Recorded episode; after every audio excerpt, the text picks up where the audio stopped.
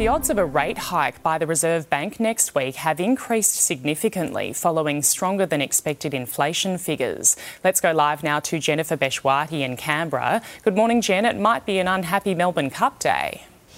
Morning, Jody. That's looking more likely than not at this stage. Three of the big four banks, in fact, predict another rate rise next week, taking the official cash rate to 4.35%, adding hundreds more to mortgages. Now, this is because yesterday's inflation figures show a jump of 1.2% for the September quarter. That is much higher than market expectations. It's mainly due to massive increases in rent, petrol, and electricity.